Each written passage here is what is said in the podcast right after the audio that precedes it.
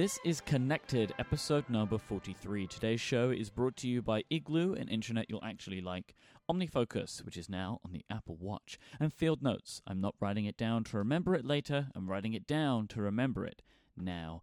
My name is Mike Hurley, and I'm coming to you live from San Francisco, California during WWDC, and I have sitting right in front of my very eyes Mr. Stephen Hackett. Hey, Mike. How you doing? I'm good. We are uh, we're very close. Yep. Been here all week doing shows and talking to people and hanging out. So uh, it's a lot of fun. It's amazing what you can do in a hotel room to turn it into a studio. Uh, Not a lot, actually. And I am always, as always, so honored to be joined by the lovely Mr. Federico Viticci from Italy. Hi, Federico. Hey Mike, how does it feel to be able to look deep into the eyes of a man from Tennessee? I try not to stare. He's very Okay. scary. Federico, I'm so happy to talk to you, but I'm so sad you're not here with us. Yeah, I'm sad too. I've been um, scrolling pictures in my Twitter stream, people Crying. getting together in, in San Francisco, and then of course last night I watched the crazy uh, John Gruber Phil Schiller interview. I was Yep. very jealous. That was kind of Um, insane. That was a, a yeah. little bit insane. Insane. Uh, but yes, I miss you guys very, very deeply and emotionally, physically even. Oh my say. word! Wow. Um, but Wow. yes, I'm happy to be here to to talk about you know stuff, Apple stuff. I'm I'm stuff. really excited, really Yeah. happy, really excited and happy.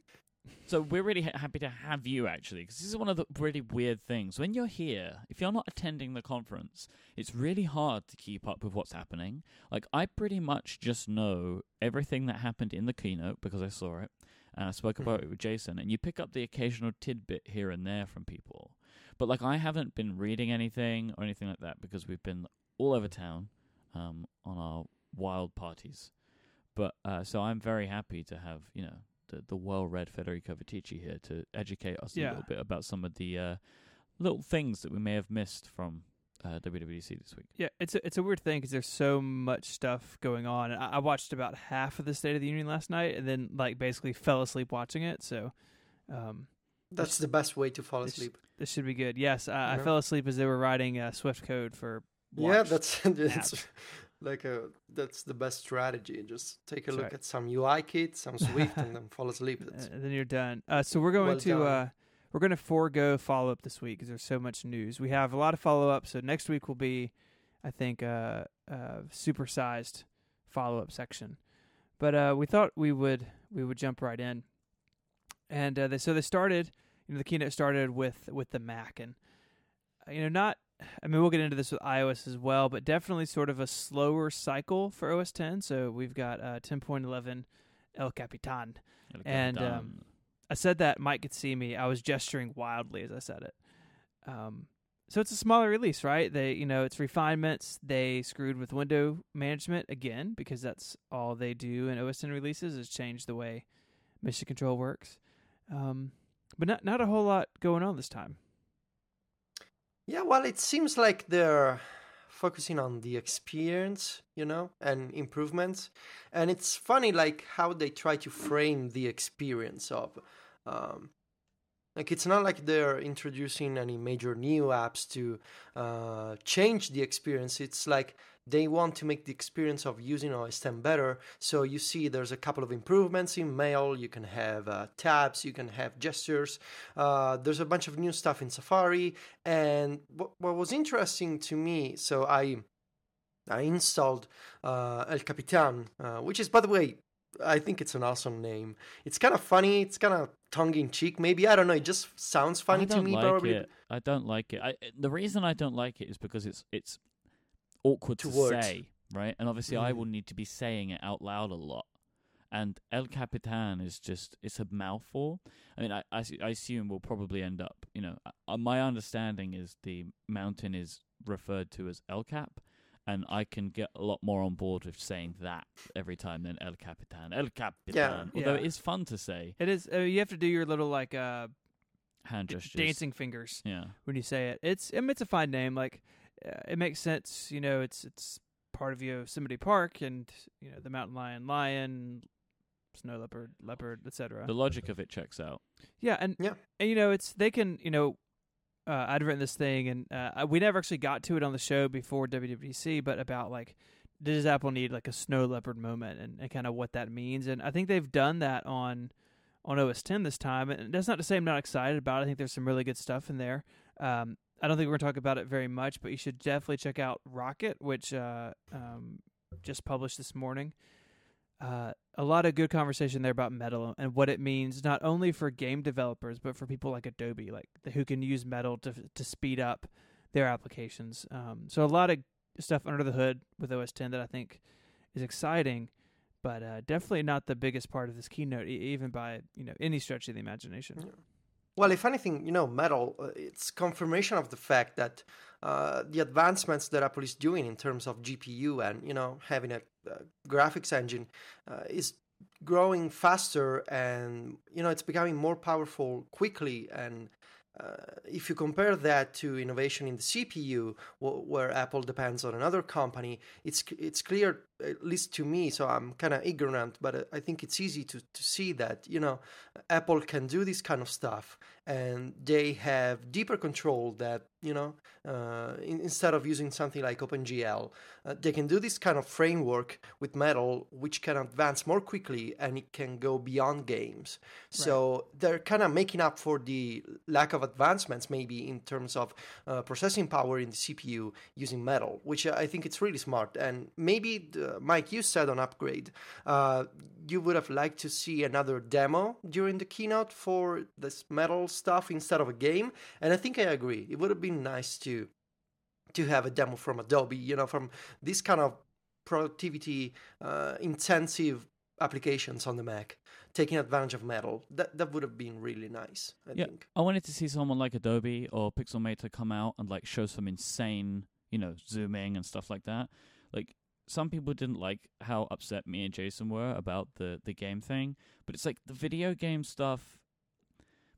It doesn't like translate to me as it doing anything interesting. And and I think to a lot of developers it's the same. I think to the majority of the developers, the core people that are there in that audience even would get a bigger kick out of seeing a app like Photoshop doing some yeah. really interesting stuff right. on stage.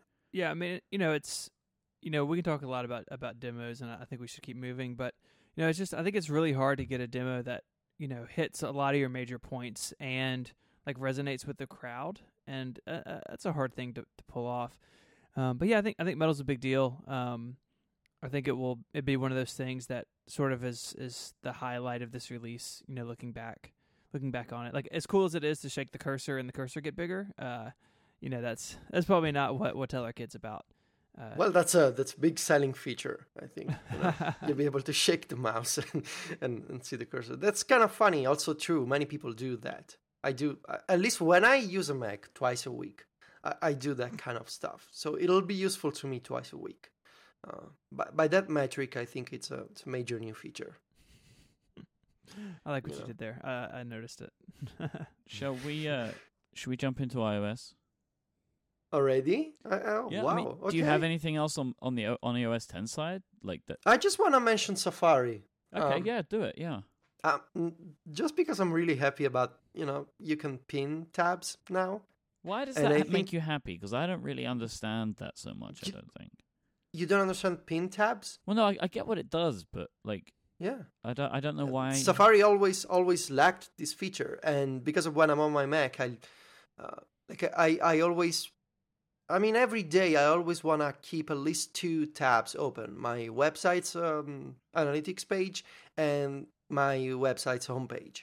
Um, so these two pages, these two tabs are always open in Safari.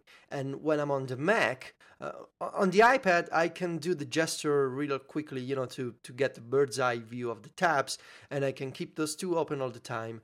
Uh, on the Mac, I feel like the tabs are so large. I really want to be able to use the screen to have a bunch of tabs to the left and to have them always open, you know? And I love this feature in Chrome, and I'm really happy that it's now in Safari. I'm also happy the way that they designed, um, like the way that you, as a website owner, like how you can customize the icon that shows up for for users. Uh, you can provide an SVG file, and it can be you know uh, you, you can you have a bit of control over how it shows up in pin tabs. And I would be really happy to to have this feature in on at least on the iPad. Doesn't look like it's happening on the iPad. Uh, maybe eventually we'll see. I don't know.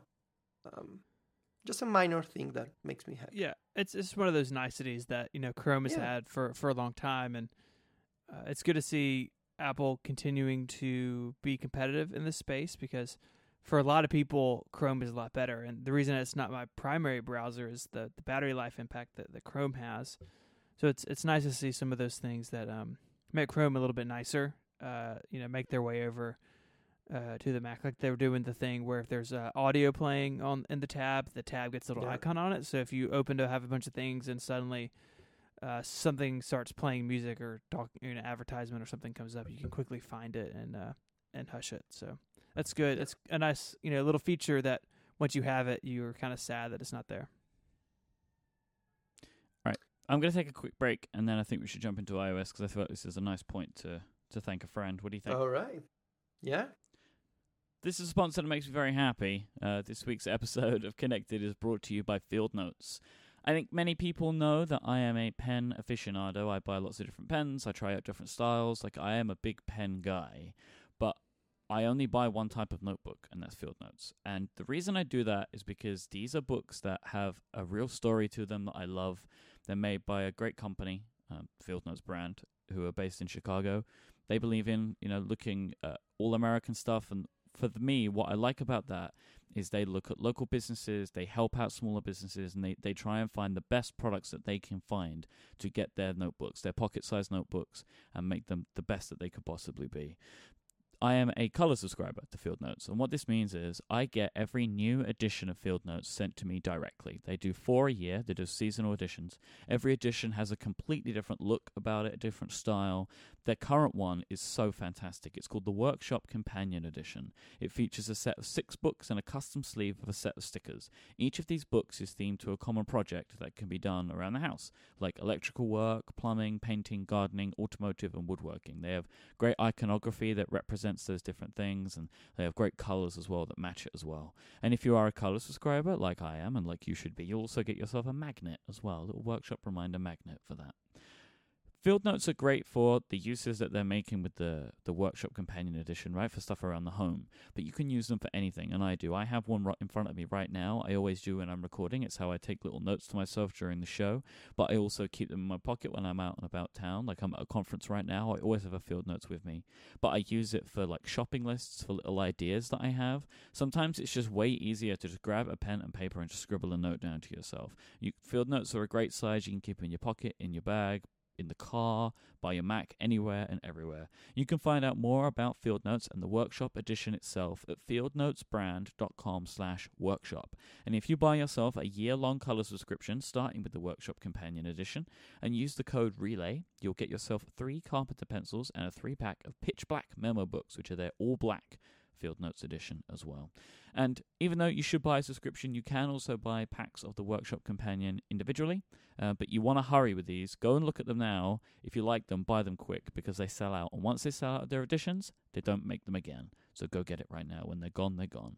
Field Notes. I'm not writing it down to remember it later. I'm writing it down to remember it now. So, iOS So- 9. iOS 9, huh? Yeah. Excited over there, Federico? Well, um, I think I was surprised.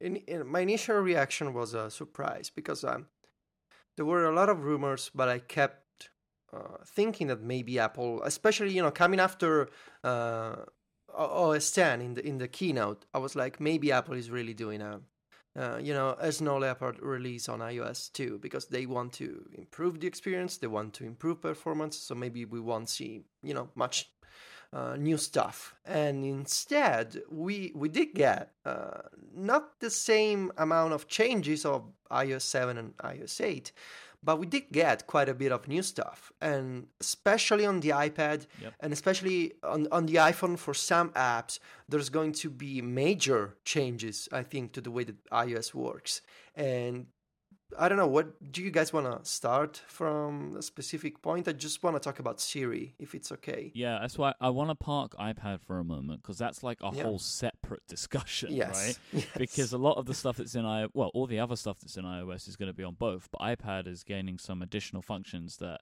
I can't even imagine how you feel about them. So we're going to put Mhm. that to the side for a minute. But yes. Talk to me a little bit about Siri and the proactive stuff because this is something that obviously a lot of people have been talking about on the heels of Google I/O, right? Because Google Mhm. are showing their chops of what they know and what they can do to make a proactive assistant. Microsoft are trying to do a lot of the same with Cortana. I don't think they can do it as effectively because their ecosystems are built slightly differently. But when they showed off Cortana originally, I remember us talking about it on the show and we were impressed by some of the stuff it can do.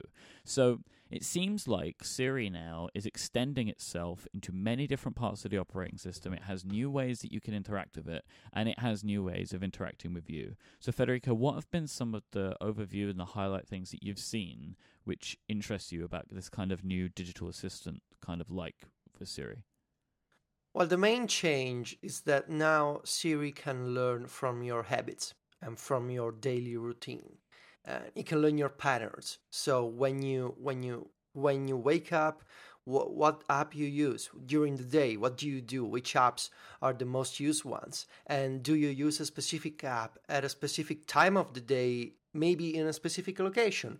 So, for for instance, Apple uh, actually uh, demoed all these features quite nicely with a bit of a story. You wake up in the morning and you want to, you know, usually you check out your uh, meditation app. So when you wake up in the in the lower left corner of the lock screen, which is now dedicated to handoff and to suggested apps when you're uh, at a specific location, such as the Apple Store or Starbucks. Now in the morning, because you know iOS knows uh, which is the app that you want to open first thing when you're out of bed. Uh, it can offer you a shortcut to open that app, and of course it goes deeper. Um, maybe you're at the gym and you want to listen to music and iOS knows that you listen to music because it can see the location, it can see the time of the day, it remembers your habits. So as soon as you plug in your headphones and presumably only if it's a specific time of the day and only if you're actually at the gym, it'll automatically start playing music and maybe I suppose a specific playlist or maybe a specific artist depending on your taste. So uh, really what Apple wants to do is they want to use you as your own recommend- recommendation engine basically. They observe you, the apps that you use, the time, the location. Uh, I-, I suppose that they can look at the people you communicate with. There's a whole bunch of metrics they want to rely on to make you save time and to kind of make uh, make iOS come to you. Uh, in, in the sense that you don't need to open apps, you don't need to find music, you don't need to go hunt the contact list and find the specific person uh, because there's a new search search page and you can just open the search page and you will get uh, a new a new contacts grid with contacts depending on the time of the day. So they when they say they want to be proactive, they mean that they can look at all this data and mm, this is where it gets a bit a bit strange. Most of the time, this kind of processing is done locally on the device, and your iPhone and your iPad can learn your habits and they can form a sort of personal database of your life and your routine and the, the things that you do, the apps that you use, and they can, you know, update this database of knowledge over time and provide you with proactive recommendations and actions.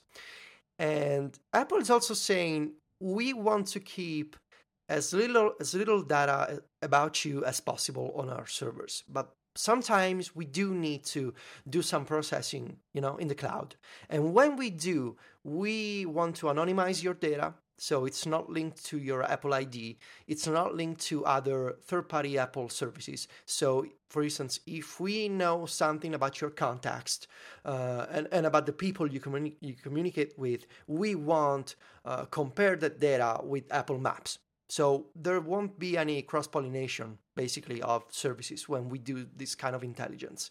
And they they're also saying, of course, we won't sell this, we won't give this data to any third parties. And the reference to Google was pretty clear. And but, but the question so I've been trying iOS 9 on, on all my devices, and I've been reading the documentation, and it's not exactly clear how Apple will uh, form these habits, you know, H- how it will look at you and the way that you use your device.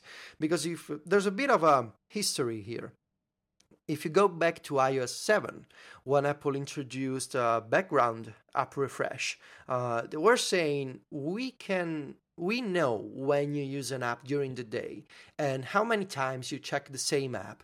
And using the background refresh, we can optimize your network usage and your battery consum- consumption by refreshing an app in the in the background only when it needs to because we know when you're going to use it. And the concept here is kind of similar only you know it's been extended to a bunch of more data points. So it's people it's location it's actions. And but the concept is similar. It works in the background it works on your device it knows what you want to do and then it provides you with recommendations on the lock screen uh, with automatic actions. So you plug in your headphones and it starts music and there's a new search page um, where it's got all this you know new interface for people for apps for um, news, which is kind of weird because it's based on Bing, I think. That's so yeah what's interesting is my actually my my concern is also is this gonna be useful basically You've Uh, nailed is this- exactly what I've been thinking of, right? Which it- is it- Google is good at this because this is what they do. Right. They've got entire. Not, not only they're good at it, but they. I just can't imagine that this would be as smart or as intelligent as something that can run in a giant server farm. Yeah. Like Yeah. privacy stuff aside, which we, we can get into if we want. No. Like I, I just I uh I just don't like have they built something powerful enough that runs on device to do all of this and and you know I think to Federico I think your analogy to iOS seven was was great. I actually hadn't even uh, thought about that. Um, you know, Apple's been doing some of this, uh, but I just Yeah. I just I hope that it can be good because the thing is if, if a service like this isn't really good, it's just annoying yeah. right? Yeah. Like if you're, you know, like if you log into Netflix and it keeps it keeps showing you like that one TV show, you're like I just don't want to see it. Like that grates on you. Think how much more it'll be like. No, I don't want to open that app every morning. Stop. Why is this, you know, keep popping up? So I hope they've they've really worked to to get it right. It's interesting to me because it seems that they are fascinated by this uh, intelligence and machine learning and you know all this stuff that Google is doing. They they seem to be interested in this space, but they don't want to be as creepy in their minds and according to many other people, they don't want to be you know creepy as we take all your data and we work our magic in a black box and we give you the intelligence Yeah. as a result. They are fascinated by this idea, but they don't want to do too much. And so it can be weird when you, or maybe weird for now because we don't know if it's going to work or not.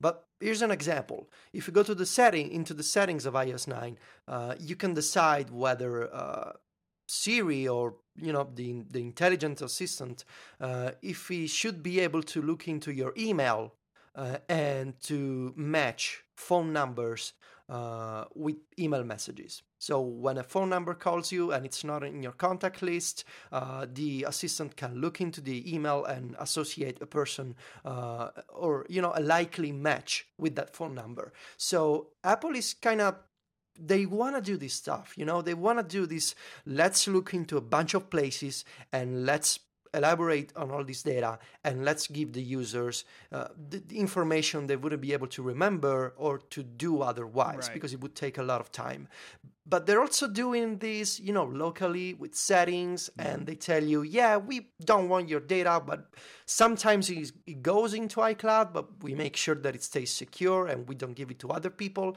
So it's a it's a strange mix for now because we don't know if it's going to be useful on a daily basis. And for me that's the main point.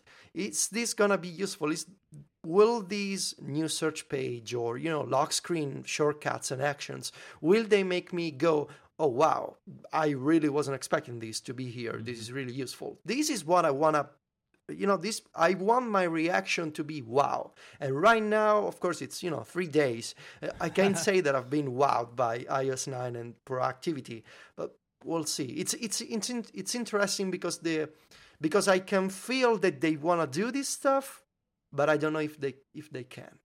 You So see, like, we'll see. go, going back to that email thing, I think that that is a prime example of the difference, right? So you're giving Apple access to look into your email to match telephone numbers of people that you don't have in your caller ID or in your contacts. That's not enough. Like, I want my intelligent assistant to know when I have a flight, to know when I have a package delivered, you know? Which is the stuff that Google does with Gmail and Google Now Mhm. just saying like oh scan my email for phone numbers like that is not i mean that's a useful feature yeah. but i want more than and that and it and it may do more at some point, or it may do more now. We just don't don't know it at this point. But it is one of those things too of like, so I, I could say that I opt in on that on my phone and and my iPad, I guess. Um, I don't know about you guys, but well, actually I do know about you, Federico. But you know, my iPad might sit for a couple days at a point, and you know, sometimes my my mail hasn't refreshed, or you know, there's all these things going on. So there's the opportunity because it's client based, because it's local, for it to be outdated. You know, sort of uh, the nice thing about like the, the Gmail and the Google Now stuff, like as soon as you get an email from Delta saying you know this is your flight information, like it's your your assistant, your intelligence uh, platform doesn't have to wait for me to check my email, right? it, like Yeah. it knows before you do right, even. and so you know. I I think this is all the same point of like this is really great. I hope this is successful. I want it to be successful. I want to use this. I often look at Google now. I'm like, I wish I had some of that stuff available to me uh, as like a first party, you know, um, interwoven service in my device. You know, you can use Google Now on the phone, but it's and it's in an app and it's got some issues. Um, and so, yeah, I think I think we're all saying the same thing that we want this to be successful. We're looking forward to using it, but maybe it's it, maybe it's fair to say that Apple has to sell us on its usefulness and its and its relevance throughout the day. third parties can't do anything for this can they there's nothing for a third party to do to give apple any information or So, like- anything like, that So, if maybe for an example, like your to do list, like Siri can't crawl your to do list and pull Yeah. task in, like that sort of third party information. yeah Do you know Federico? I'm, I don't. I don't think Yeah. it does. There's I don't think there's a uh, as far as in intelligence and proactivity is concerned, there's nothing I think uh, developers can do. Uh, there's no Siri API, that you know, nothing like that yet. So it's all iOS. It's all the iPhone and the iPad and So, whatever. all you jokers running around with third party mail clients, yeah, do you have to have your account set up in mail and fetching so this can stay up Yep. to date? Yep. That's a little Yeah, weird. start it's a Well, start it- but the thing is that the issue with them starting now is google are so far ahead Right. No, absolutely. They they are behind in this. Uh, I don't think there's anyone on the planet who would disagree with you on that. I mean, But um, I, I also want to make the, the I feel like it's appropriate to make the counter argument to that. For millions of people, they don't use Google now, and Yeah, of course, maybe of they course. don't. You know, there's Yeah. people like I don't want to say you know normal people as well. no i get you like they don't care that they're behind Like they don't my know what it's mom, like. for yeah, she example, doesn't my care. mom, yeah i get She that. doesn't care about No. Google, Gmail and Google Now and Google Inbox. She has an iPhone, and maybe one day she will update to iOS 9. And if someday she comes to me and says, "Hey, you know, my iPhone kind of shows me Facebook in the morning," or I didn't know what this, this number was, but I saw that it was like a like a like a, local business calling me. How did that happen? And me, I feel like Apple is late for us to this sort of intelligence game, but there's also many, many other people that don't rely on Google's intelligence. Yeah. And so I think the market is still open for those people. So maybe it's it's I mean for for the tech press, for the tech people like us, it's too late. Uh, but it's never too late, really. Well, in some cases it is too late, you know. uh, but maybe not in this one. So I got some great news. Um, I got both Apple Pay in the UK in July and then Yeah. transit maps as well in Apple Maps. That transit map stuff looks fantastic, and, and that's what I'm really looking for, especially with, you know to, to link in with my Apple Watch. But the uh, the Apple Pay stuff, I'm I'm very excited about that. I can't wait to start using Apple Pay. Wh- What's the first thing you're gonna buy with Apple Pay? A present for you. Yeah. I, I was thinking maybe you should buy an Android phone with Apple Pay. Oh. No, see, this is the thing, right? So in the UK, it's probably going to be limited to twenty pound transactions because that's how the contactless system works. I saw Oh, that. So, so that's the yes, limitation of like the, the system itself, Yeah. not okay. But I do know that that there is stuff happening to increase the limits. Right. But it's because of the way we already have all that functionality in place. Right. But to be honest, for anything over like twenty pounds, I would maybe want to go through a bit more of a full on process Mhm. than just tapping my Mhm. phone. I don't know, You but maybe I'm used to that. too you should much. start a bank rumors website. bankrumors.com. I Also, like to that. be fair, you can buy an Android phone for, for 20 pounds, I think. Federico. you probably could. I mean, and it probably See? wouldn't be too good. Yeah, the the Apple Pay segment was uh was great. It was one of the two sections of the keynote um led by women, which is we can all agree that Apple is uh catching up there as well. There's a great uh, interview by uh, our friend and uh, Rocket co-host Christina Warren on Mashable, uh, an interview with Tim Cook, and he, and she, uh, to her full credit, pushed him really hard on that fact, and I think Apple is, is starting to to come not not come around, but but start to you know address this issue and the um, you know it was great like the this is like the vice president in charge of Apple Pay and um, I think I think it's really good stuff. They're bringing like loyalty cards and and reward cards to it. Um, so if I you know if my favorite uh, coffee shop has a rewards program, they can they can do that uh, all through Apple Pay as well. So it's it's good to see Apple advancing. You know, I forget Apple Pay is only what nine or nine months old because it was introduced with uh, when the watch was announced in September, and I feel like they're making uh, really like steady good progress on it, uh, which is which is great. I um, I think I've talked about on the show before. I only have one card that can use it. Uh, my my primary bank doesn't support it yet, but uh, e- every day, every time they re- they refresh that list of like these are the banks that support it, I always go and like try to find my bank, and then I send them another email. bank rumors. That's so sad. It's, it is sad. Federico, tell me uh, about Apple News. Are they calling it Apple No, News? or we've is it News? Uh, I totally skipped uh, search. I think this is a major initiative, and Apple kind of downplayed this aspect All uh, at the keynote. go for it. So, I mean, Spotlight is getting a redesign, of course, and that's not the big news. Uh, Apple is doing a lot of new things to make you not use Google search, and I, I feel like the APIs they've launched and the kind of what they're telling developers will be a major, major play in the next few years. So in search, in iOS 9, which by the way, Apple is using a lot the term just uh, search, not spotlight. The developer framework is called Core Spotlight, but the the end user feature they always refer to that as spot as search, not spotlight. So it's interesting.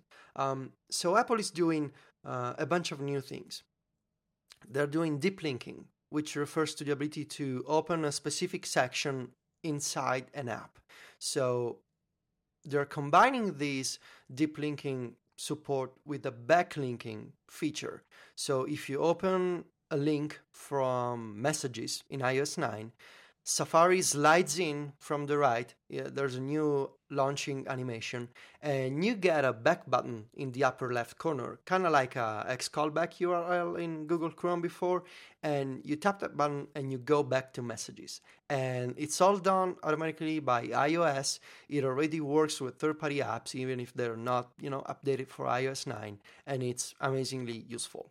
So deep linking, there's a backlinking uh, feature, but the real deal is that Apple is now able to index content from local apps, from websites, and to put it put all this together and let you search for stuff and open that result directly into the app, effectively skipping Google altogether. And this will work for local apps. So OmniFocus will be able to advertise your tasks to search. So you will be able to search, I don't know, for Relay, and you get a list of tasks and projects for Relay in OmniFocus, assuming that, of course, OmniFocus updates for search. And you will be able to search for, you know, maybe Instapaper adds support for search, and you can search for articles from the search box in iOS 9. And this is now swipe again, isn't it? It's not swipe down. You swipe over and you're given this new search panel. You can swipe over, but you can still swipe down. It's kind of weird because you got two search boxes. One is the old position, you swipe down. The other is a new search page, kind of like iOS 6. And the intelligent stuff is only in the search page. I think they will have to make a decision by the final release. I'm hoping that you're about to make me feel really good here. If you if you're on the home screen and you tap the home button once, what happens? Let's see. Please tell me it goes to the search page. 'Cause that's how it used to work. Yeah, and I Right now that. it doesn't. Ah, Right now it doesn't. I miss that function so yeah, much. I, I I really feel like they need to finish things up here. Uh, there's two different ways to activate search, and it's kind of That's weird. fine. Uh, it's fine. It's add another Anyway, one. besides the ability to, you know, so an app can, OmniFocus can say, hey, I got this content. Uh, you can index this content, and developers get the ability to update this content in the back in the background for search. So let's say that OmniFocus refreshes in the background, the data changes, and it can tell to the core Spotlight framework. You can say, "Hey, my content has changed, so index me because you will find new stuff, and you need to remove a bunch of old entries." So local apps can show stuff to search. And that's awesome because we all wanted to be able to search for uh, data, items, articles, links, photos, whatever, anything. We always wanted to be able to search for content from apps. And this is happening with iOS 9. Even bigger news Apple is saying that they will index web content. And here's where it gets a bit, you know, kind of potentially awesome, tricky for now because we don't know yet. So my assumption is that they are using Applebot, which is the, the web crawler that they they have created to index web pages. And they're saying we will we will index your web page if you add a bunch of tags to your to your website. And we will see your content. We will index your data and it will be available to iOS 9 through web search when the user taps on these web powered results, they have the option to not go to your website, but to go to your local app inside a specific section. So they are linking web results based on web indexing to local apps. And the magic glue that's holding all this together, it's called universal links. And There's so much stuff here, man. I'm getting Yes. so lost by all these new terms. Yes, and universal links is the technology that will allow web pages, websites, web links, HTTP links to go directly to apps. So in iOS 9, assuming that all developers add support for this kind of stuff, let me describe you a typical scenario. You're in browsing Twitter, and Federico, which is me, uh, sure, I'm just talking to me in third person, shares um, a link to a Spotify song. I tap this, the link and I don't go to a web view. I don't go to the Spotify website in Safari. I go to the Spotify app directly inside the, you know, the album or the song that I shared. Let's also say that Mac Stories makes an iOS app eventually. Uh, iOS search can index my web content from the website. The user can open the search box, search for iOS 9, and if if everything works correctly, iOS 9 will return a list of my articles about iOS 9. The user taps that result and it opens in a you know uh, Mac Stories app or to the Mac Stories website, and none of this data ever touched Google. So it's this is I feel like this is a major play by Apple in search, and it's using a bunch of different technologies. It's kind of interesting that a, large portion of this stuff is based on handoff from last year.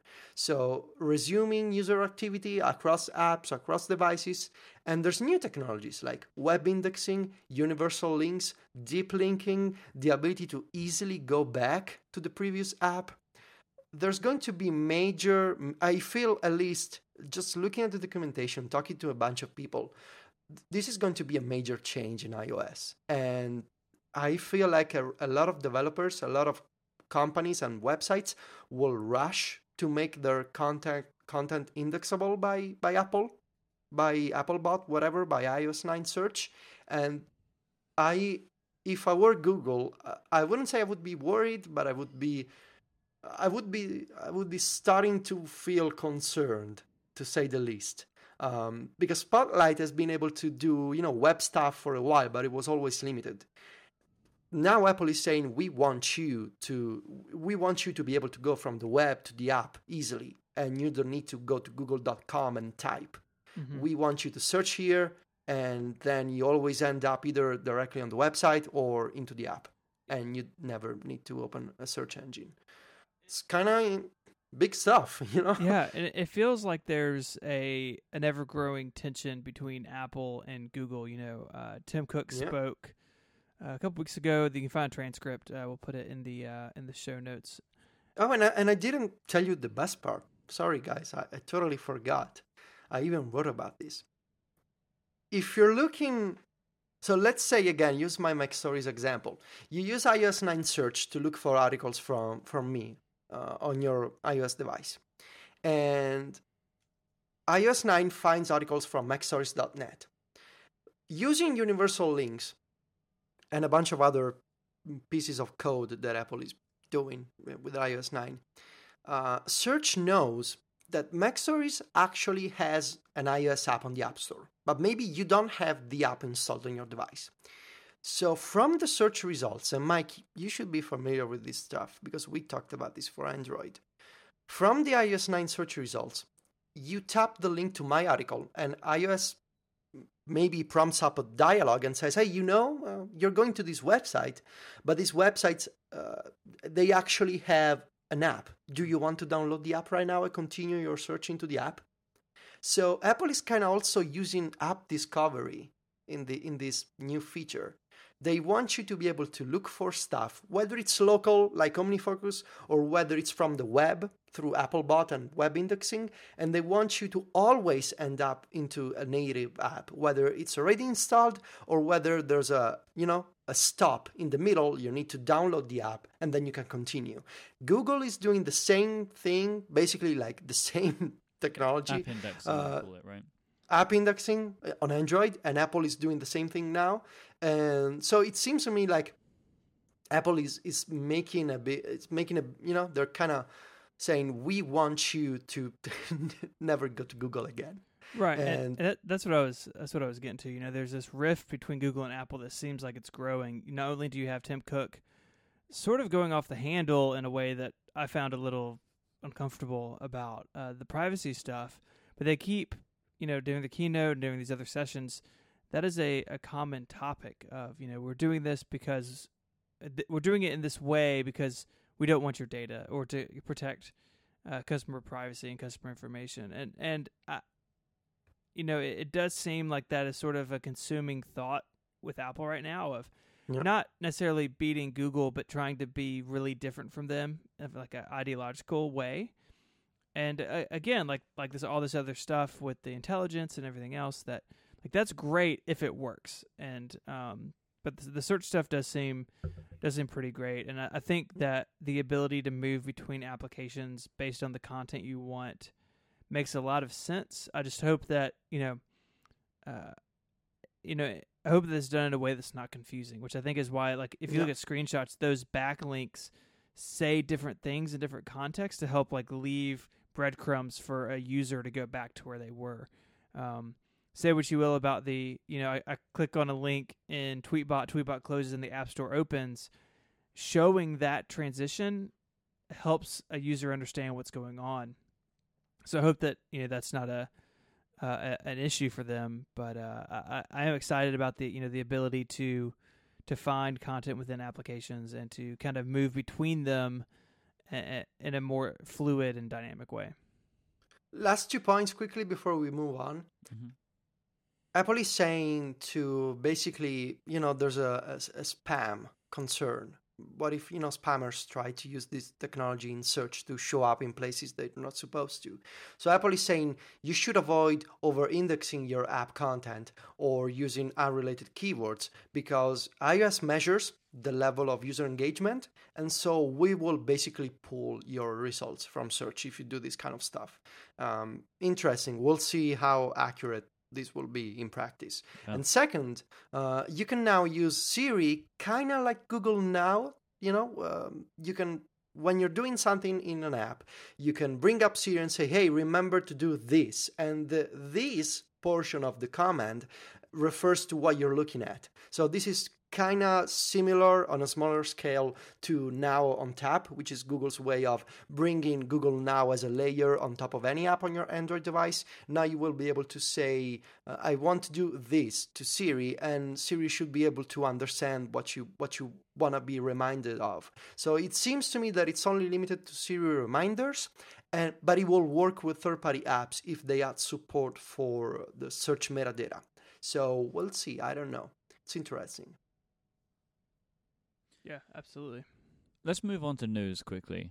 Um, yes. So news is a, a new app from Apple. It's it seems to be kind of the next uh, stage of something like Newsstand combined with uh, Facebook's instant articles plus an RSS reader plus Flipboard. Right? It's those kinds of things all mashed into one.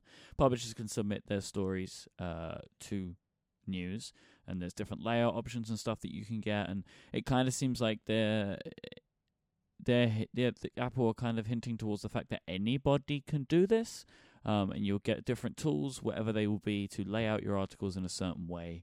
Um, like it, it doesn't seem like there's necessarily going to be with like pump stuff in, like you have to go in and, and make it look pretty because that's what Apple will want. So Federico, are you looking at this with Mac Stories? Do you want to be in news? Yes, yes, because for me, um, it can only be a benefit. Uh, I mm, talked about this before.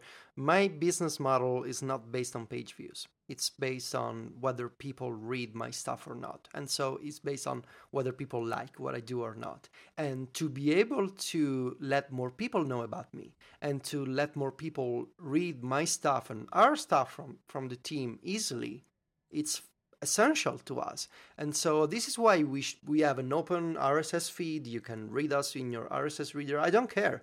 Uh, I just want you to read as comfortably as possible.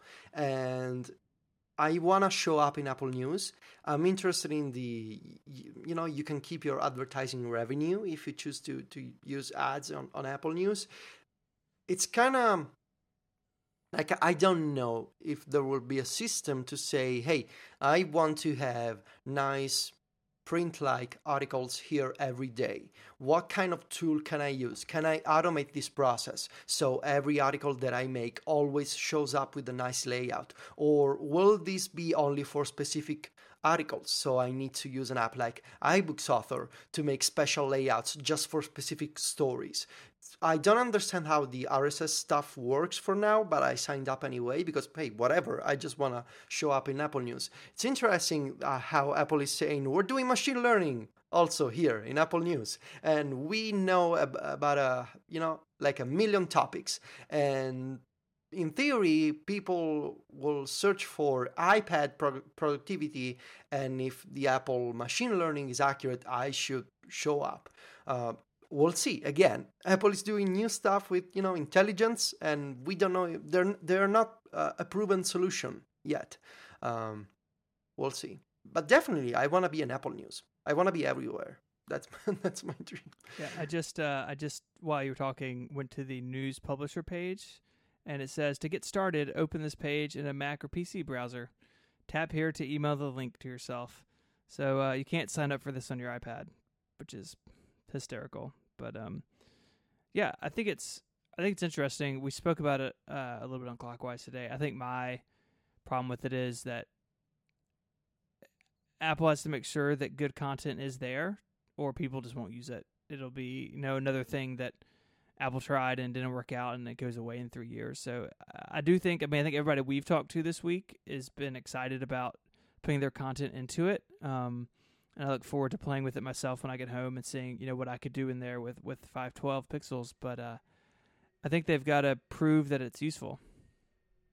Yeah, definitely.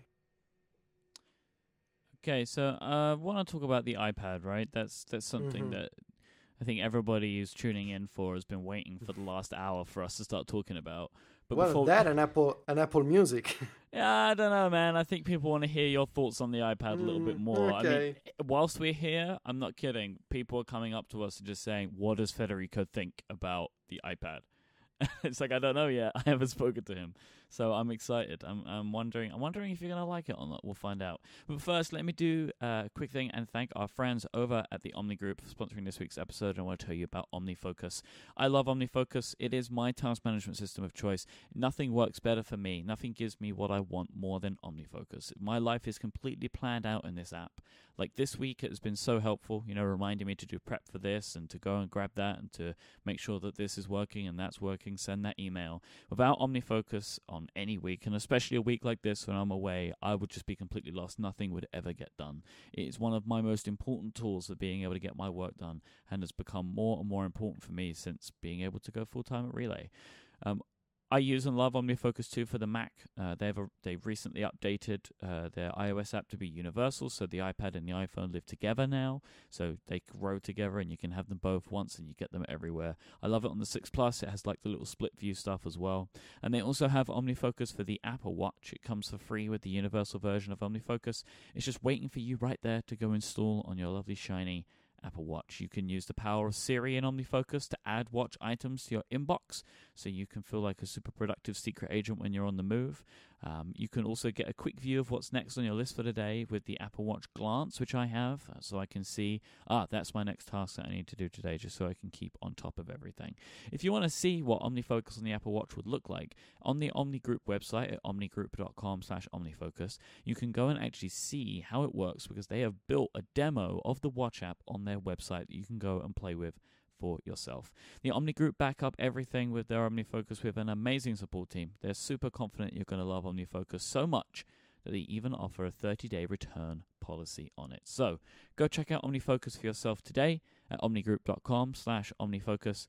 Thank you so much to the Omni Group for supporting this show and all of Relay FM. So Federico, uh, that little thing called iPad, what's going on there? Did you read my article today? I haven't read anything. Okay. I need you to So I'm me. gonna I'm gonna discuss my my basically uh, m- what I said in the article, and I kind of saved some thoughts for the show. So there's new multitasking, and uh, during the keynote, actually, Apple also talked about a bunch of new features for iPad pro- productivity, um, a new keyboard, um, a new way to move the text selection and the cursor on the screen, and there's going to be a new way to watch videos with picture in picture. Um, my short take is that for there's still gonna be people who don't need an iPad or don't get why other people like the iPad, and that's a, that's okay because you know we talked about this before. Everybody everybody has a has his own favorite tool, and and it, you know, this is a judgment free zone. So we're not talking about the way other people do their work every day. But for people who use an iPad every day, I feel like, and I thought about this deeply, as you can imagine, for the past two days. I installed way. iOS 9 on, on my iPad. Yes, I installed iOS 9 on my primary iPad because I need to understand this as soon as possible. And I just can't shake the feeling that this is going to be the biggest change to the iPad in five years, even. Uh, the, these, this is what people like me wanted uh, to be able to do more with simplicity and without you know um, the complexity of a of a computer and i know that this will sound crazy to people who use a computer because there's nothing complex about the you know os 10 or windows um, but it's different you know? Um, so I, I believe i truly believe that apple took their at least two years to build this feature.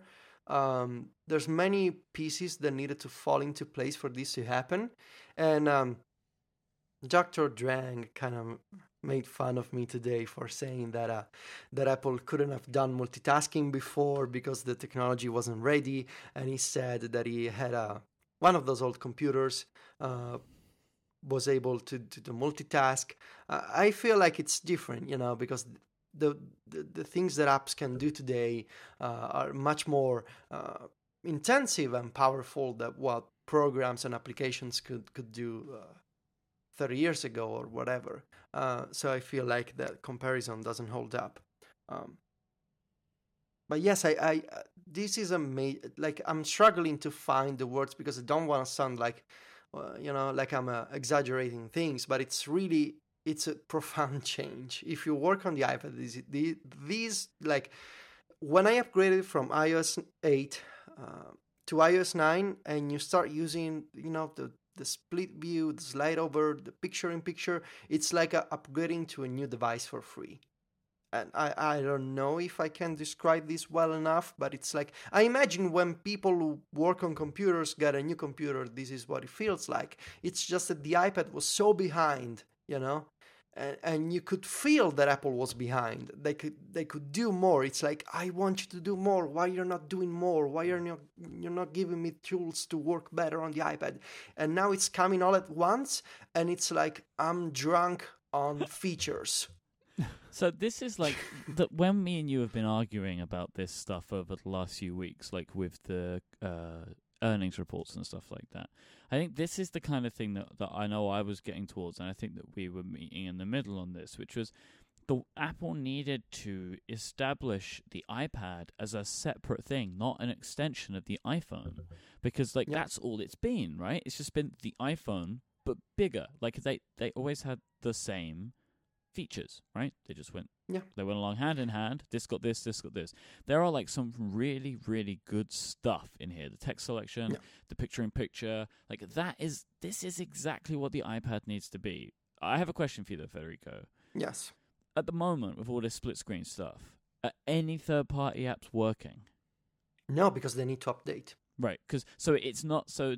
A lot of the work is done, right? If they did the size classes, but they still need to do some more stuff. you can already if you're into a third party app you can slide you can do the slide over with one of the apple apps because they are already you know updated.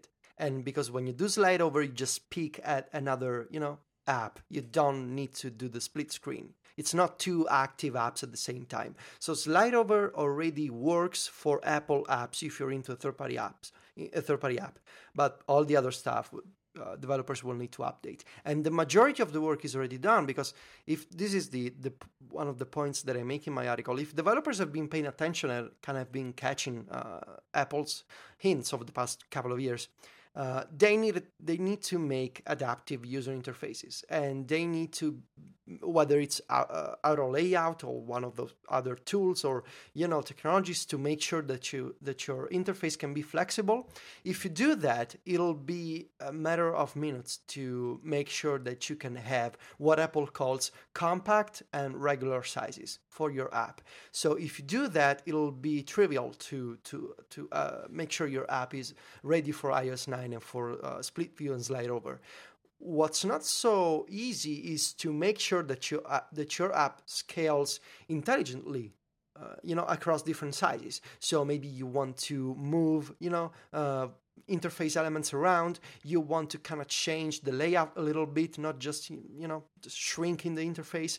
You need to pay attention to the way that your app will uh, change layout across orientations. And you know the, the the split screen the split view has two possible sizes then there's slide over and developers will have to be careful you know what functionality do I want to give my users when my app is a, is a narrow column on the right side of the screen? So there's a bunch of uh, there's a bunch of there's many details the developers will need to pay attention to.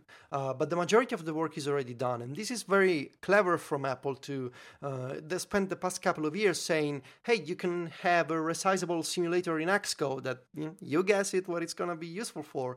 And last year you can make adaptive user interfaces. There's going to be landscape support on, on, on the iphone 6 plus with a bunch of different features. So pay attention to that. And now it's it kind of feel, feels like it's all coming together uh, with this uh, ability to show multiple apps at the same time. What I was, con- what I'm still maybe concerned about is um, is this gonna kind of go against the principles that guided the making of the iPad? Um, so the iPad, when it came out five years ago, uh, we, as the tech people again, um, we made a big deal of, and maybe became even a meme. You know, we have a bunch of memes, like Apple can do web services and Google is getting better at design. And sometimes they're true, sometimes they're not, but they're memes and they spread quickly. And one of those memes was the iPad is the app that you use at that time. So the iPad is a book if you use iBooks. The iPad is a newspaper. It's a toy. It's a, the web in your hands. We even make, made a show about this. Um, so the iPad was an object, you know, because it was one app at a time. What you see is really what you get. and the skeuomorphic interface kind of helped in this regard because it established a connection between the digital interface and the fact that you were holding an object. And that was kind of one of the essential characteristics of the iPad. Now, we've moved past the skeuomorphic interfaces where we have apps that are more neutral or maybe they are uh, visual in a different way you know they use color they use icons they don't use textures they don't look like objects and now apple is saying we want you to use the ipad not like a, like an appliance not like a utility uh, but like a computer but it's different it's like a computer, but it doesn't have all that baggage from the computer era. So in, I, I predict that in the next few months, you're going to hear a lot of people saying Apple wanted to do the post PC kind of, you know, new age stuff. And now they, they have gone back to making the iPad like a PC, like a PC. But that's not really the point. And because this this is exactly what iOS should be doing let me use a bunch of apps at the same time and make sure their interfaces can be resizable, they can be fluid, they can be scalable, they can adapt to what to my orientation, to my device, and it can run on a bunch of different screen sizes. People who are gonna say this is not iOS like, they haven't been paying attention to where iOS is going. And this is not new, this is stuff from the past two years at least. That said, is this gonna be you know against the nature of the ipad? I, I guess in a way you do lose the elegance of uh, having a single app on screen at the same time. But that's why it's important to note that this is not the default option. When you boot up a mac and you open an app on your mac it opens as a window because you know on a desktop computer you have windows when you open an app on the iPad, it's still going to open in full screen mode. And you're still going to be able to see by default one app at a time. And in fact, I predict that most people will never discover or use the split screen stuff on the iPad. This is made for people who want to do more. And the fact that it's not enabled by default, uh, that they're not saying, hey, now you always need to use two apps at the same time, that's important to, to remember that iOS is still primarily uh, one app at a time kind of OS.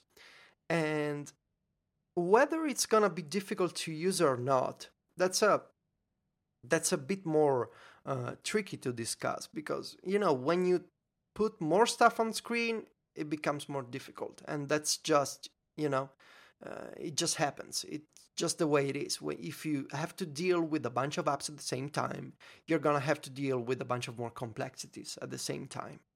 But at one point, does you know the the dogma of saying we're not doing two apps at the same time? At what point does a does an idea, you know, uh, an idea that you need to respect because that's the way that the, the iPad is? At one point, does that go against your users and the people who want to work from an iPad? You're not doing them a good service by respecting the the the ideology of the iPad, you're going against them. And so by enabling users power users because this is stuff meant for power users there's no denying about this by enabling people to say hey I know that it's gonna be maybe a little more difficult to deal with because it's two apps at the same time. And I know that it's gonna be maybe a little more ugly because you get all these panels flying around and it's not as beautiful as having a single app at the same time. Just let me do this because I need to have my notepad when I'm browsing the web and I need to have my Twitter client when I'm, you know, watching a movie because I'm dumb and I want to make bad jokes on Twitter. And so I'm happy. I'm not. I mean, I'm happy about the feature, but what I'm most happy about is that that Apple is not stuck in the past when it comes to to the iPad. They're not saying, "Hey, because Steve Jobs wanted the iPad to be the object that you hold, we're never gonna do two apps at the same time." That's what makes me happy is that they they they're listening you know and they're doing things that maybe five years ago would have been unimaginable because we were all saying we were all repeating the meme. We were saying the ipad is the object that you hold. And now they're not doing that. They're offering an option. And having options i feel like it's important. When when when it comes to letting people work easily you gotta give them options. And if the option in this case multitasking if the option is based on you know a good technology, a good foundation, the, a developer ecosystem that can adopt this feature quickly, then I, I, I think you have a you have a home run. Yeah, uh, absolutely. You know, for someone who does most of their work on the Mac and, and the iPad has been uh, sort of just a side device really since day one. You know, looking at at what they're adding here is is both exciting from the point of view that they're breaking uh, feature parity between the iPhone and iPad, saying, "Hey, the iPad can do more. It's it's more powerful. It's got a bigger screen. Let's do more with that." That's exciting. But they've really addressed like the what I would consider the most common my most common complaints things like text entry being easier now with the trackpad as a keyboard mm-hmm. uh, being able to exactly like you said you know i'm surfing uh, the web and I, I, need to take notes and be, you know I have an iPad Air 2 so I can do true you know split screen apps and not just the little slide over guy. Um, that sort of stuff like yes it, it complicates the iPad but I feel like the the choices they've made of what to add covers so much ground. Um, the the the things that they added were very carefully chosen and I think very wisely chosen. And so I think it's not features for feature's sake, but it's hey, what what types of things can we do to make this more powerful and more flexible for people while still being an iPad? And yeah. you know, I, I think they've and I haven't used it, but it feels like watching watching their presentations and looking at their website that they've struck a balance there, and I think that's I think that's good. I have a few doubts right now about the implementation uh, and like the future of of, of all this. Uh, when it comes to the actually how it works, um, the the biggest uh, missing point is uh, the lack of a drag and drop. Uh, at least right now, it doesn't seem to me like you can pick a bunch of items from an app and just slide them over into a second app. And I feel like again, I don't know if this will be possible. I don't think it will be, uh, at least in this first, first version. But it seems to me like it's an obvious next step for the feature, especially considering you know the the, the feel of touching stuff on iOS. Uh, you know, you touch your photos, you, you pinch your photos and zoom and like you manipulate content and being able to drag and drop things between apps seems like an obvious next uh, addition to, to this uh, to this technology. The other question is um, it seems to me like uh, this will make even more sense on a bigger iPad. But I don't want to talk about, you know, the rumored iPad Pro, which is Apple is apparently about to release later this year. The split view feature um, will likely be enabled on future on future iPads, of course. But right now, split view is only on the iPad Air 2. And my impression is that a lot of people still own older iPads, whether it's the iPad 2, which doesn't want to die, or iPad minis, or the first iPad Air. Those iPads are only gonna get slide over. And so I wonder um, will this be, will this be a problem? Will you know whether it's for developers because they uh, they can say hey you know we don't really want to put a lot of thought into doing split views because you know people don't care so we'll just ship a basic split view and that's it. Or maybe users the majority of users won't know about split view and maybe i'm overthinking this because eventually people will upgrade to a feature ipad and everything will be good and you know people on the ipad air 2 right now can be like beta testers for the future I mean, and i mean there's always tension when you when you add a, a software feature that has a hardware requirement and yeah. i think the tension feels greater right now because apple has left so many old iPads for sale. You know that you can still. It'd be one thing like yeah, there's a lot of iPad twos running around or a lot of iPad threes, but you can still go buy those devices or their equivalents in the mini in the mini family. Like it's not just that there's a lot of them out there still; it's that Apple's still selling them. You can go down the store to the store and buy one, and that I think is why this feels so bad. Because it's like on one hand, Apple's trying to push the platform forward, and the other hand, at Apple is sort of not holding it back, but you know, uh, they're they're not helping their their adoption rate by selling lower cost older devices, and, and so m- my guess is that this year we're going to see that line tighten up a little bit and and not be so broad as far as technology. Because you know iOS nine will support everything iOS eight does, and you know they're not dropping anything there, but they do have these other features that are reserved for the the Air two and I mean, clearly, like you said, it's a transition, right? At some point, everyone will have a new iPad, and this will be great. But for now, it feels like if I were a, a developer looking at what I could add, I think split like true the true split screen for the iPad Air two would not be the top of my list this summer. Well, yeah, that's my my concern. Uh, maybe eventually developers will will you know I, I guess that Apple is saying to developers like in the documentation, every app should support slide over and split view.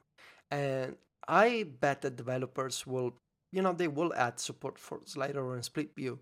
It's just that I, I, I'm afraid they won't put a lot of care or thought into this. They'll just say, yeah, whatever, just resize and move those two icons to the bottom and call it a day.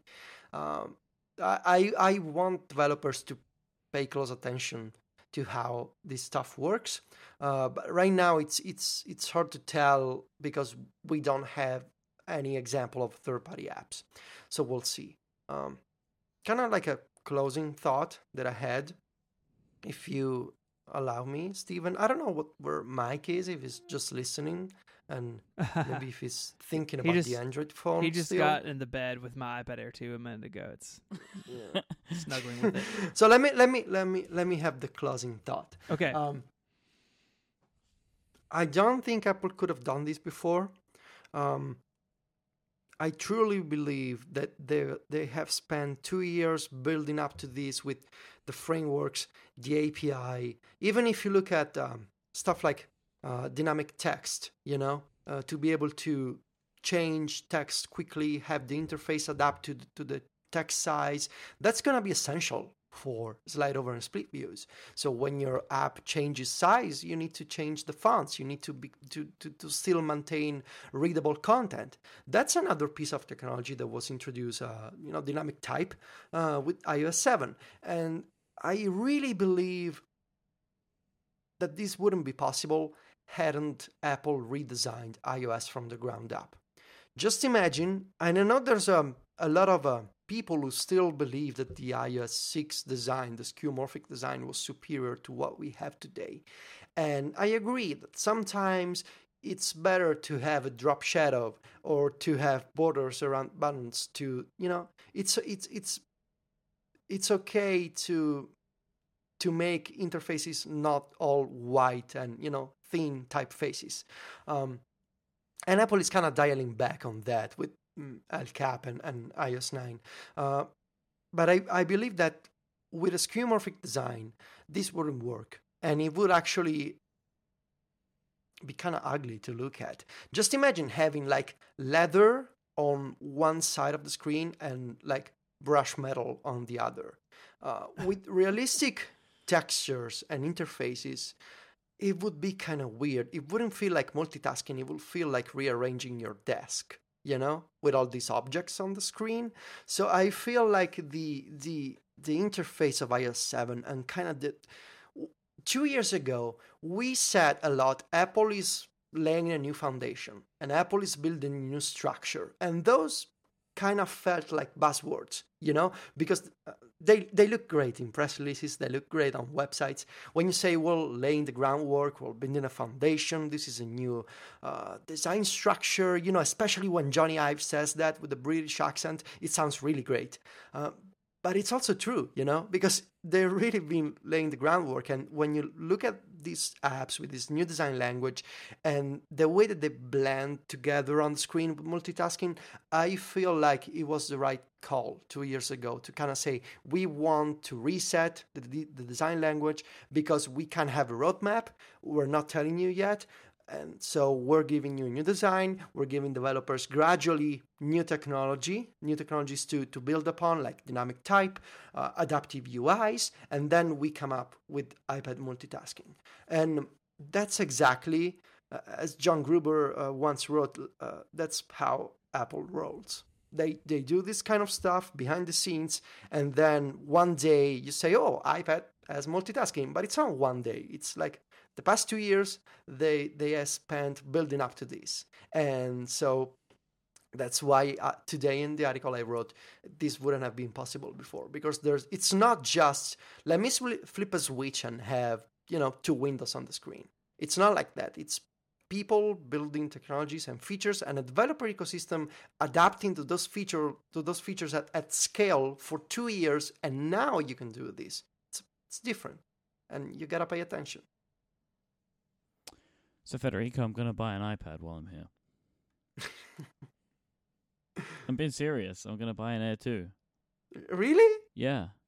I'm happy for you. We can split you together. That's all I've ever really wanted. Because like, I've been lusting after a MacBook, right? Like something small and light and, and really portable to travel with. And I saw what they were doing on stage with the text selection stuff and, and all the split view stuff. And I can see how this could really fit into my work life for being productive, and I, I, I'm I'm interested in trying it out. And so I'm I'm gonna before I leave here, I'm gonna get the uh, Air Two. I'm gonna put the beta on it and, and play around. I'm excited to try it. It's, it could be the start of something very beautiful.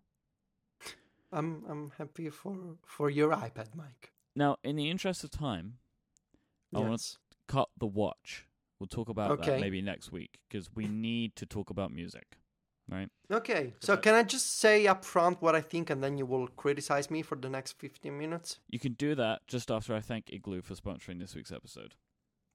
Igloo is the intranet that you will actually like. With Igloo, you don't have to be chained to your desk to do your best work. You can manage your task list from your laptop during a meeting. You can share status updates with your colleagues who can be wherever they want to be as well when you're walking out the door on Friday, and you're able to access the latest version of any file from home. You can even do this in your pajamas if you want. You can do it in a hotel room in San Francisco. It doesn't matter. With Igloo, everything is mobile, just like you.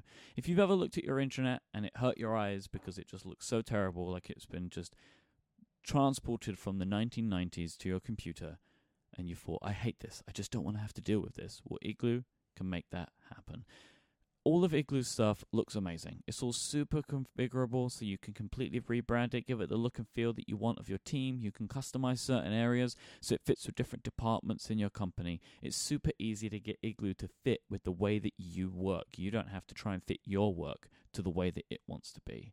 With our mobile lives these days as well, people are always bringing in apps from outside. They're putting documents in Dropbox, they're putting documents in Box, they're taking them outside of the company. Everything's getting lost. It's all out of sync. There's all security problems everywhere. You don't want to have to deal with that, and Igloo makes sure that you don't have to because they integrate with all of these services and allows you to store your documents in one big, easy to secure, easy to manage platform. If you know terms like 256-bit encryption, single sign-on, and Active Directory integrations, then you'll know just how safe and secure Igloo is.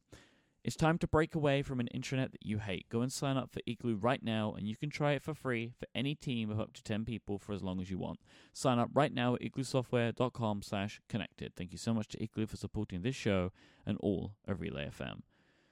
Federico, I know you have an open statement, but I have one first. I'm, okay. I'm, I'm, jumping in right now, okay? Because okay. I, I feel like I know how you're going to feel about this. So I want to make something very clear about how I feel about Apple Music up front. This is the service that I want. Um, it's got the best of Beats. It looks like it's got the best of Spotify.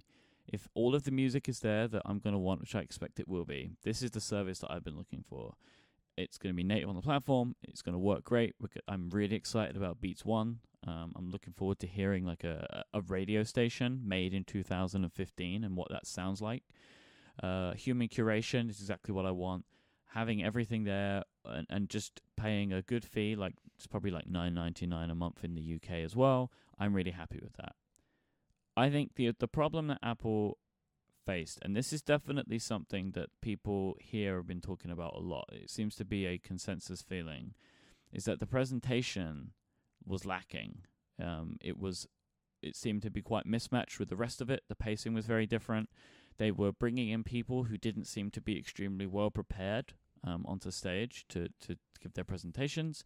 The demos weren't as tight. They didn't show the features that they wanted to do. The service itself looks amazing, but I feel, and I know a, a bunch of people that I've spoken to as well feel, that Apple really just didn't do a very good job of selling it. And this is probably because, I mean, that people are saying that Apple TV was meant to be there and stuff like that. I think that this might have been thrown together a little bit too last minute for them and they weren't able to deal with it properly. That is my opening statement. I'm very excited about Apple Music, but I think the keynote presentation was lacking. Federico my general thought is that people need to chill more. And what I really don't understand is why would your judgment of a new service, whether it's from Apple or Google, anyone, be influenced by the presentation? Because that's how they're showing it to you. That's the point of the presentation is to. Influence. But why would you say this this service is gonna fail based on who, the presentation? Who has who has said Who's that? saying that? Mashable. Okay. There's an article that uh, I'm, I'm, i can give you the names. Uh, Mashable as an article as an article saying that um, uh, Apple Music has already failed and won't beat Spotify. Ben Thompson uh, is saying that Apple has lost focus by with the with the with the Apple Music presentation and app. Uh, and Dr. Drang is saying that the presentation was so bad that it's a sign, you know, of Apple being sloppy and that kind of yeah. stuff. So I think so and I have not read. I've read Doctor Drang's. I've not read the other two. Um, I think I think the dividing line, uh, and I mean I, I wrote about this too. Everyone did. Is that you you have an opportunity to to announce a product, and and I think that they didn't do a great job at that. Now I, I and I called out, um, in my article that that that does that that does not mean Uh, you cannot tie like a bad presentation to a bad product. Like I think the product is, is probably a, fine. Is it bad because of the dancing? Because of the songs? No, I why think, is it? I, I, think fundamentally, I think Apple failed to explain in a concise way what Apple Music is. No, I disagree. Did you have you watched it? Like, I mean, it's, yes, it's, twice. it's twice. They they they start to go down the road of like the they say you know it's there's this Beats One radio thing there is streaming. They don't really get into what's available to stream and, and what that looks like. Yes, and then they talked and then they talked about Connect. So there are the three things there, but yeah. but you have to watch it and take notes to understand it. It, it was not. No, not think, really. Think about think about all of the best Apple candidates. We've covered many of them on our show. Yeah, it's you can walk away and you can remember what they talked about clearly. And I think that Apple just muddied the waters I... by too many demos and having people on stage who just I'm gonna I'm gonna say Drake. I I didn't understand what he said, but I do understand why you you. I mean, I kind of understood what he was saying, but you know, he's a he's a celebrity, he's a rapper, he's not a tech presenter, and I will say Jimmy uh, is not a you know a good presentation guy. It's his first Apple keynote, I think. So it was kind of loud, you know. It would kind of it didn't get the joke. Uh, it didn't get what people were laughing at. Uh, the three things. He kind of looked at the slide. That was kind of awkward. And I would yeah. say, yeah, the presentation could have been, you know, better, or maybe there could have been fewer songs. But from this to say this was a mess, uh, th- that's a uh, yeah, we, and I, we, I, think I think you and I are saying basically the same thing. I, I do not think that a bad presentation means the product is a mess. I think the product is fine, but I don't I don't I think they failed at the objective of making a good case for that. Um, and yeah, I agree. Like the most memorable thing about Drake's experience on stage was his cool Apple jacket, which I really want someone to buy for me. But um, but I, I disagree on being confused by what Apple Music is after the first time I watched the keynote. I had a thing pretty is, though, good like, idea. y- you might understand it, right? You might have got it. I didn't, I'm not special. but I didn't get you're it. very special. Like you are very special, but like the thing is, like you may What have not been confused, and that's fine. But I was confused. Like, what happens with? Because I didn't know until I went and looked on the website. Like, do I? Is it like iTunes Match, and that I can upload my music? Like, how does that part work? And like, Oh, but I, what I didn't always- understand how like some of the radio stations that they're showing working because they're talking about human curation, but then and they have Beats One, but then there's these other ones, and I it's like it was like there was a lot of stuff there, and I th- I think fundamentally if they if like the Drake piece was taken out and Eddy Cue was there to drive the whole thing, it would have been a lot better because I think a lot of people and I put myself included, I was getting a little bit like deluded about what was going on because of some of the stranger parts of the presentation. So I think I criticized Eddy Cue harder than I normally would because I was in a bad frame of mind when I was watching it. I think that is okay, the so key let part. me let me go through two points. Okay. The first point is that uh, those two things you mentioned, how the upload stuff works, how the radio stations work, that's the details. And you always end up reading on the on the K base for that stuff because even when they announced iTunes Match, they didn't give you the details for the uh, icons, what they mean. They you needed to go read on the documentation. That's just how That's really different from understanding No. how many songs are on their streaming service. The only metric anyone cares about a streaming service, they couldn't answer.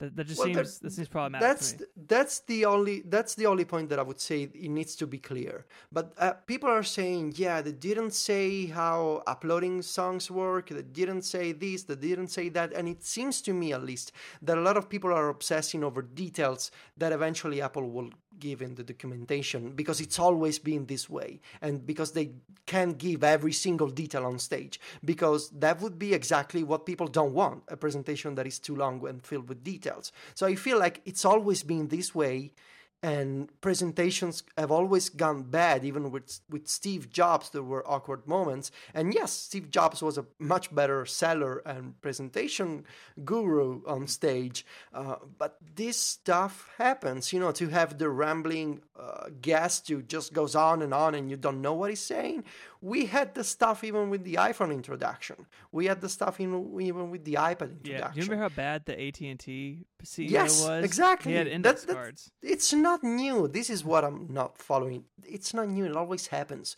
Uh, but what's why do you need to have a guest? Because you need to show that you have support from people who other normal people know. People know Drake, and to say, yeah, you know, Drake was at the Apple event.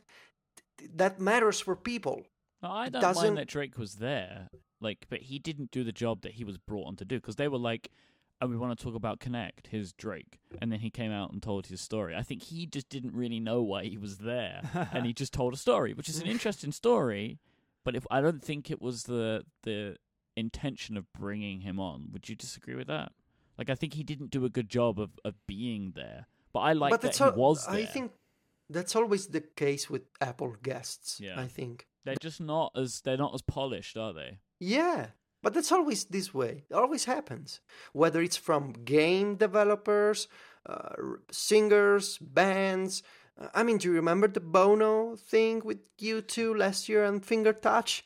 That was possibly more awkward than Drake. I think you're making a good point that there are that like awkward parts of the presentations are not new. I think that that is making. I think you are. But making then a good there's- point there. The people who are saying that Eddy Cue, the dancing, the songs, and that part I really, really don't get.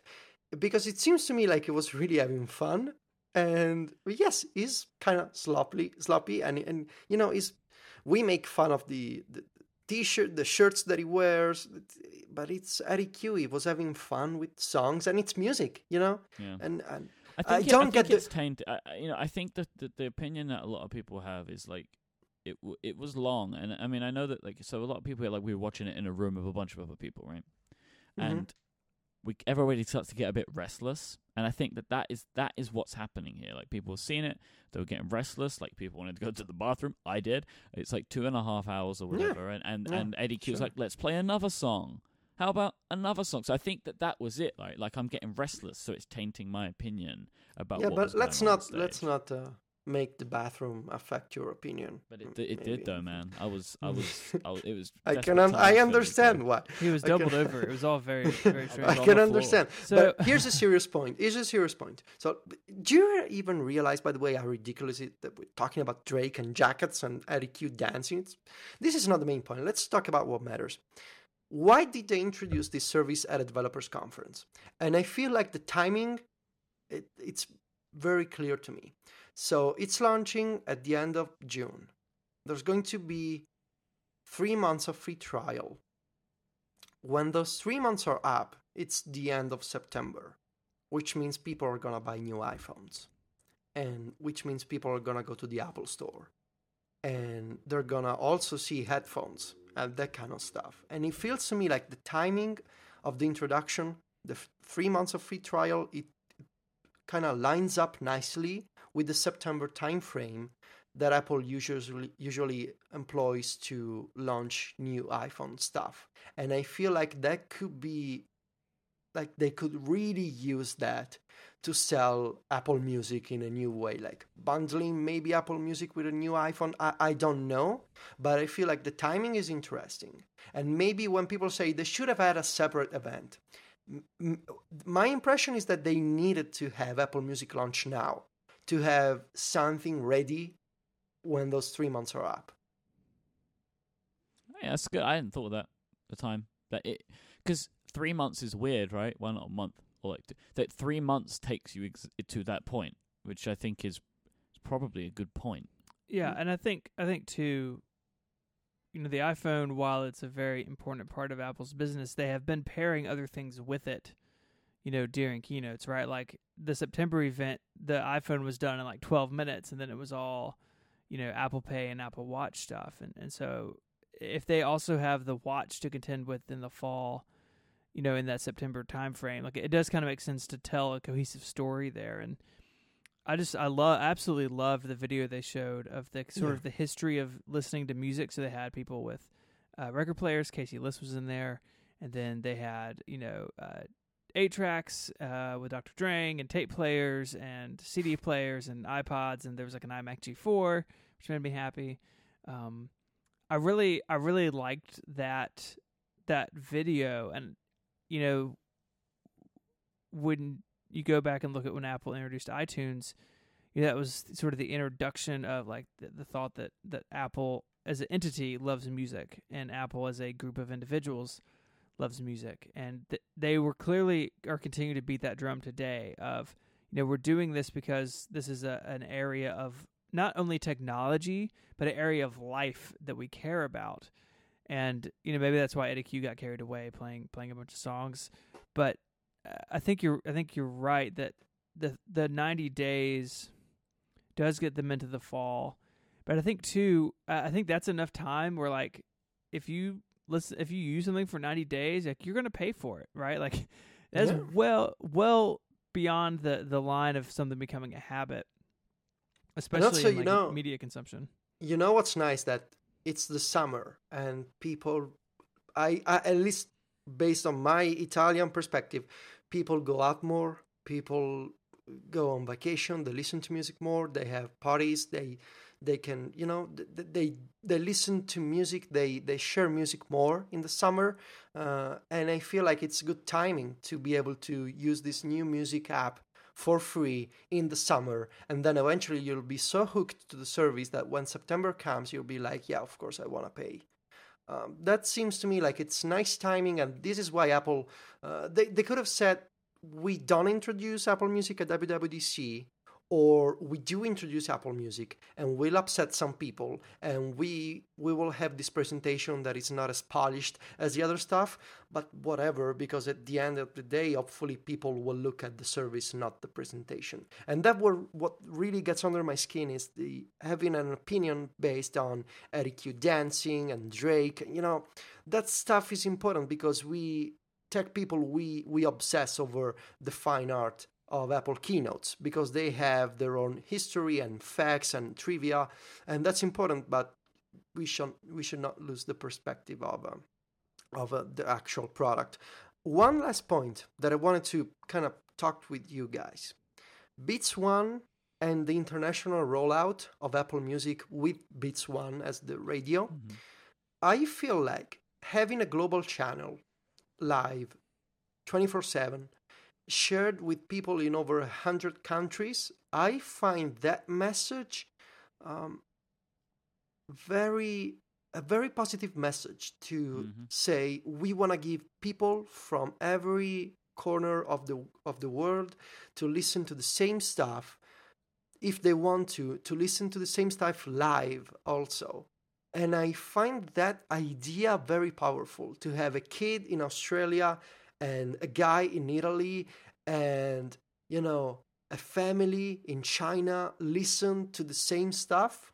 That's that that to me it's it's very romantic as an image, but it's also very powerful as a as a message for a, a digital product. I'm very surprised about the amount of countries that are going to be available to get this on day one. Uh, because we were worrying that it wouldn't even see outside of the US this year, you know? A hundred countries is a very lofty goal. And I'm very interested in Beats One. Um, you know, we spoke about Zane Lowe on the show when Apple hired him from Radio One. And, you know, I spoke about how he's very influential and, and I see him as a, somebody whose tastes music that I like. And to have a radio station, like a new, like a, a radio station seems so peculiar today with the way that we listen to music. You know, Mhm. people choose their music and they they choose what they like and they stream, and so the curated playlist makes sense, right? Because you're having some hand in that. But but Beats One, you will tune in and whatever they're playing, that's what you're going to hear. Right. I think that adds to sort of the romantic idea of it. Yeah, it does. Right, like- that's old school. Yeah, because you know there's um there's a lot to be said for the world that we live in where you know we can we can watch the news we want to watch and we can follow the people on Twitter that we want to follow and we can listen to the music we want to listen to and and not only does that limit what we can discover but it, it sort of it can you know especially to get into more serious things in music right like if all I do is watch news that aligns with my political views then I'm not Yeah. seeing I'm seeing the world only through my lens and so from an exploration standpoint it's great um, but there there is something about it. I totally agree with you guys uh, that goes back to a time where all that all that junk didn't exist, and you played what the guy play. You know, you listened to what the guy played, and I think it's great. I, I do think that that worldwide radio station like that feels um, it makes the world feel small, and it, it, it's sort of but really big at the same time. Knowing that I could be listening to something That's that's Um, really th- that's a great way you- to put it. you know that, that that someone in in God knows where is listening to as well, and we're both tapping our foot to it. Like that sort of gives me goosebumps. Yeah. Um, in a way that technology normally doesn't do. And so I think again, I think that's like the primary thing Apple's getting to. Like we love music, we love it so much. We're going to build a giant radio station that everyone can listen to. And I think that's really really exciting. Oh my God, Federico! I think we might have pulled him away from the iPod Classic. Yeah, I mean, you, are you seeing? Are, are you listening to the same Stephen that I'm listening to? I know. It's like it's not the same guy anymore. Oh, don't worry, they'll play lots of music I don't like. So Yeah. Uh, but the, uh, the last point we've been saying for years that Apple is now a camera company uh, because they they they they make the most popular camera in the world.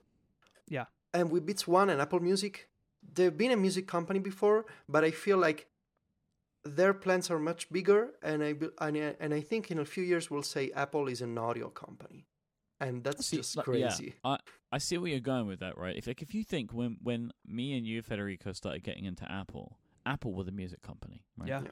They were the, they were the iPod, they were the music company. But today, Mindshare is with Spotify, Mm-hmm. right? Where irrespective of what the numbers are, people think like yeah, people today they think music, they think Spotify, right? There is a very very strong chance that this time next year, it's back to Apple again. I think so. I think uh, those guys. I mean, I think Spotify will fare the best out of them. I think Rdio is done. Like I did. um, yeah, and I think you're right. And I think be, like it's sort of that that two prong approach of having the radio and having the streaming and having your local stuff. and hey, I can go to this and I can see like my favorite band posting pictures from the road, you know, via the Connect tab. And what they've done is they haven't created an app or a service; they've created an experience, and that that's really what Apple is. At the heart of it, Apple is an experience company, and what they've done is taken playing music, which is something they know very well, right? Like for years, like. E- they've been that music company, but even then it was I'm buying or downloading music and I'm I'm listening to it. There's not a lot of connection. It's a very one way relationship, and people want more than that now. And so they're they're they're giving people multiple channels to interact to interact with their music their their music and the artists that they that they love. And uh, I think it's going to be hugely successful. I, I, I totally agree, Myke. I think in a year we sit down to revisit this um, you know, was the first year of Apple Music look like? I think there'll be a lot of thumbs up uh, emoji flying around. And I can't you know, wait. I can't it's wait. interesting to see that Spotify is bragging about machine learning and that algorithms that they use very advanced, very fascinating. Did you see? Did Apple? you see Rdio's uh, comment? Yeah, so, the IBM was message. like, uh, w- "Welcome, uh, Apple." Seriously, which is them mimicking Apple's letter to IBM when IBM launched Yeah. the original PC. Um, I don't know if you guys Nope. were aware Yeah. of that. So, No, so yeah, I, so- I was aware this time, Stephen. I- don't worry. Yes, yes, got a old computer reference to one of you guys. Um, but yeah, I, I, there is always an inherent danger um, when your app, when the competition for your app is first party, right? Like music is going to be built in in the dock on every iPhone shipped. Like that's really hard to overcome if you're Spotify or Rdio or, or somebody else. And you look at say let's look at podcast clients. There's a built-in Apple one. A lot of people use that. I know from our metrics, a lot of people use that app. I know a lot of people use third-party apps as well. Um, but I feel like in, music, especially, I think there'll be people who are like, "Oh, this is great. This is from Apple." Like, uh, you know, uh, app. I, I, you know, I listened. I did iTunes and iPods in college, and people might not look at iTunes fondly, but I think everybody remembers their iPod carrying days fondly. I mean, I remember, you know, that romantic idea about Beats One. I have that about carrying an iPod around in college, listening to music in between classes, having my entire library in my bag. And I think people will connect with that, and I think that, that those third party guys are, are are in for a fight. yeah. I can't wait. I'm really excited for it, man. I'm looking forward to next month. I'm gonna get Apple Music and Apple Pay. Like it's gonna be. It's all coming up, Myke, in July. Let me tell you. yeah. All right. Uh, Go on, Federico. No, I was. I just wanted to conclude that mm, you know Spotify does machine learning. I remember uh, a few months ago there was this blog post from a Spotify engineer about the the system they created to uh, kind of have a computer like robots listen to music for them and to basically use a neural network, a deep learning network to understand what music is like.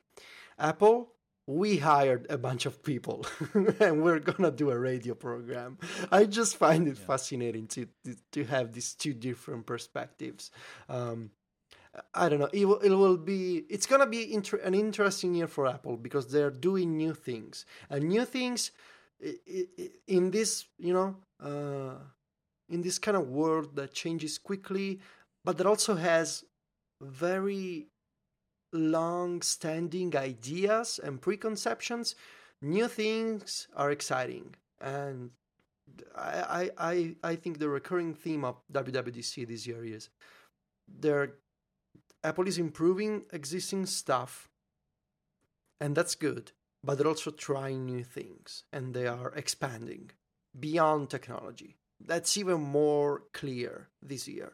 And that to me is exciting. Um, we will check back um, i guess next year and we'll see how it goes especially for for apple music Yeah. So I know it's available for Myke and I. I- Is it available in Italy on day one? apple music Yeah. I think so i want to hope that we're in the list of 100 countries i saw the italian You've webpage right. well let's not talk about italy uh, but yeah, I, I saw the Italian webpage a few days ago, so I would say yes, we are. And there's an Italian Apple Music account on Twitter. I think so. I, I would. Uh, there's a sixty percent chance we're gonna we're gonna be In yes, there's Apple Music in Italy. I'm Great. looking at the website. Real it time, says real tutti, follow up. it says tutti insieme, which means all together. Really nice. We're we're all together. We're holding our hands, waiting for Apple Music in Italy.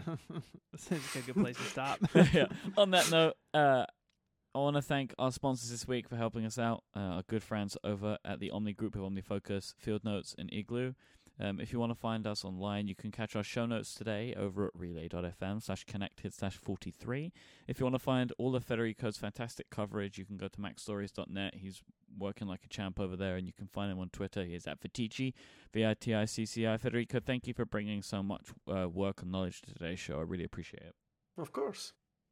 And if you want to find Mr. Stephen Hackett, I mean, he's writing about jackets or something over at 512pixels.net, and he is at ISMH on Twitter, and I am iMyke, I-M-Y-K-E. Uh, there's a bunch of stuff that we've been doing this week uh, for coverage for WWDC. If you go to relay.fm, you'll find a bunch of shows there. Um, Rocket Clockwise uh, Upgrade as well um, as this lovely show connected that I'm sure that you have enjoyed very much as we have enjoyed recording it. And we'll be back next week, and I think we'll all be back to normal again. I hope so. Until then, say goodbye, guys. Arrivederci. Adios. We did it.